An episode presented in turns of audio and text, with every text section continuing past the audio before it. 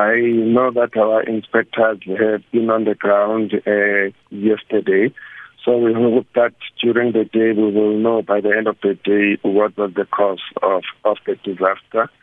Our chief inspector is also going down there with together with our deputy, deputy minister and the director general of the department. Mm.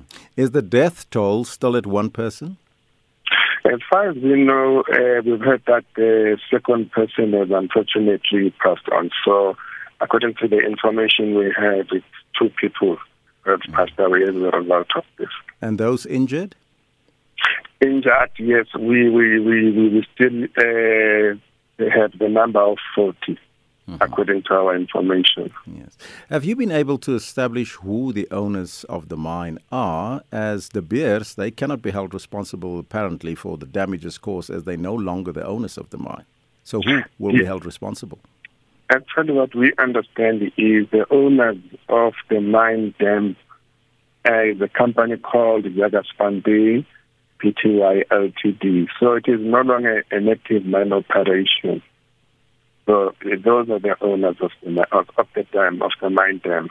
Will they be held responsible?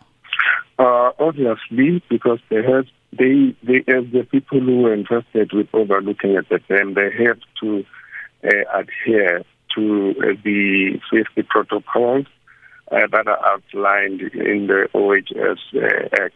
So they definitely will be held accountable mm. should it uh, become clear that the, some, there was some negligences of some sort. Uh, sketch us a picture, if you can, about the area, what it looks like. Unfortunately, I, we haven't been to the area ourselves. That is why I indicated that uh, our inspectors have only been there yesterday, and the uh, management of the department is going there uh, today, and the minister will be going tomorrow. We'll be able to give a clear picture once we, we, we've been to the place ourselves. Have people now been displaced that's living in the area, and, and what's going to happen to them?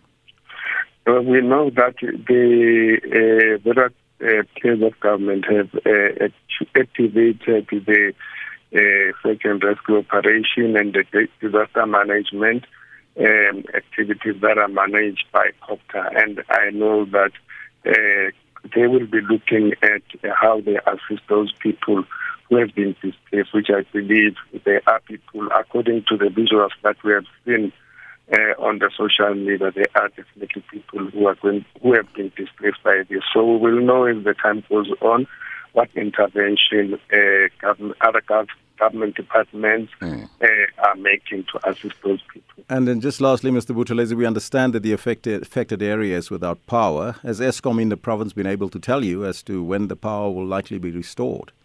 No, unfortunately, they have not been able to inform us.